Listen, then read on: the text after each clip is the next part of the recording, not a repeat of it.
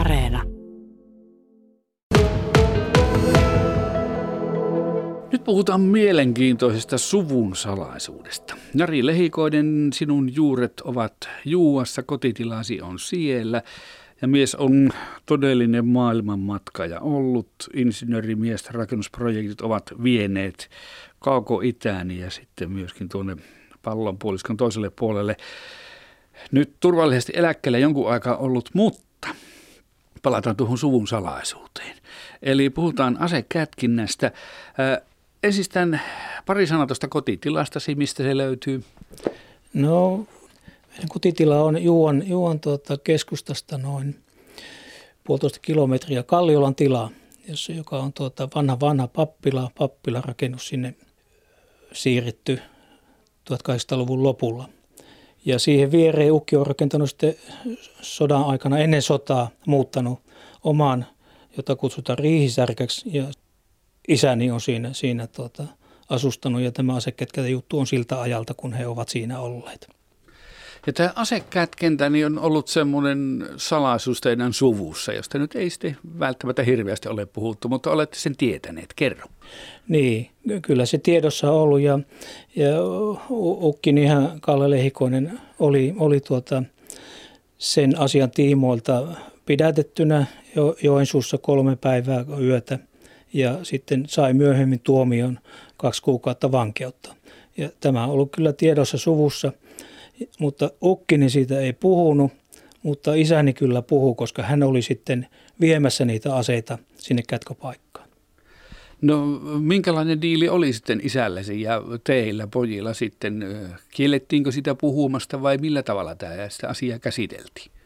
No, ei sitä kielletty puhumasta, mutta poikani Jarno Lehikoinen oli 90-luvun lopulla Juuassa työssä, ja silloin hän puhui isäni kanssa, ukkinsa kanssa. Ja silloin oli ollut puhetta, että isäni elinaikana sitä ei niin kuin mennä kaivelemaan sitä kätköä.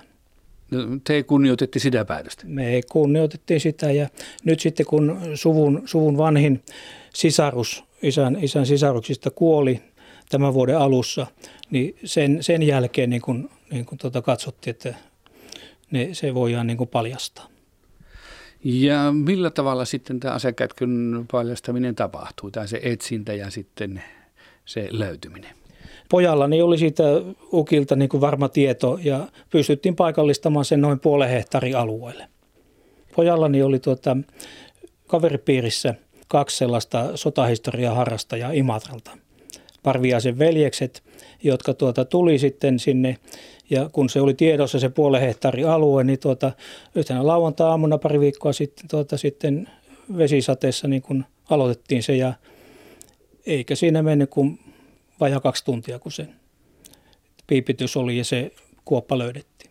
Se oli niin kuin kiven kolossa, ja siinä oli niin kuin sammalta päällä ja pienempiä kivenmurikoita sen kuopan päälle, ja sieltä noin metrin syvyydestä 2 tuommoista granaattilaatikkoa löytyi, jossa oli 16 kappaletta molemmissa, niin kuin, eli kaikkiaan 32 varsikranaatteja. Uskotteko löytyvän kivääreitä tai minkälaiset odotukset oli? No, alun alkaen meillä oli niin kuin se ymmärrys, että niin kuin muissakin asekätköissä täällä maalla, niin on ollut kivääreitä ja kiväärin panoksia. Mutta yllätys oli se, että siellä oli tällaisia näin tulivoimaisia aseita. No, sitten kun löysitte ne laatikot, niin ilmoititte ilmeisesti siitä eteenpäin, että ei ominokki ne menty aukkumaan granaattilaatikoita. Ei, joo, terve järki sanoi, että ei niitä voi niin kuin mennä niin kuin liikuttelemaan. Ja tuon hätäkeskuksen kautta poliisit tuli sinne, 2 poliisia, ja hekään ei uskaltanut niitä alkaa niin kuin siirtämään.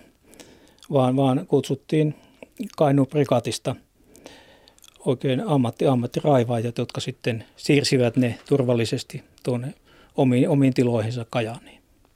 No, minkälainen episodi teidän suvussanne on ollut ylipäätänsä tämä asekätkintäjuttu? Niin kuin, miten siihen on suhtauduttu? Mitä se tieto on teille tarkoittanut? Onko suvumainille tullut jossain vaiheessa kolhoa vai kenties kunniaa? Miten tämä on? No, Juukahan on pieni kylä ja kyllä se niin kuin siihen aikaan 45. Se ei tietenkin ollut tiedossa ja sitä on kauhisteltu ja mikäli ei silloin ollut niin kuin se mieli, mutta sen voin sanoa, että vielä tänä päivänä eräs isäni sisaruksista 92 vuotta niin kauhistui lehtijutusta ja jopa kertoi, että ei hän voi mennä kylällä edes kauppaostoksille, kun hänen isänsä ollut vankilassa. Että vanhoilla ihmisillä se on vielä niin kuin hyvin niin kuin vakavana asiana mielessä. Toisaalta jos mietitään tätä maailmantilannetta, että Venäjän julma hyökkäys Ukrainaan taas on tosiasia, niin onko tämmöinen Venäjää vastaan aikanaan kätketyt aseet niin kenties jopa kunnia-asia? No eihän se tietä siihenkään aikaan, niin nämä ihmiset, jotka niistä tuomittiin, jotka oli mukana, hehän oli kaikki isänmaan asialla. Ei he ollut omalla asialla, vaan isänmaan asialla. Ja nythän se on vaan voimistunut se mielipide, että tässä on kyse ihan niin kuin kunniateosta.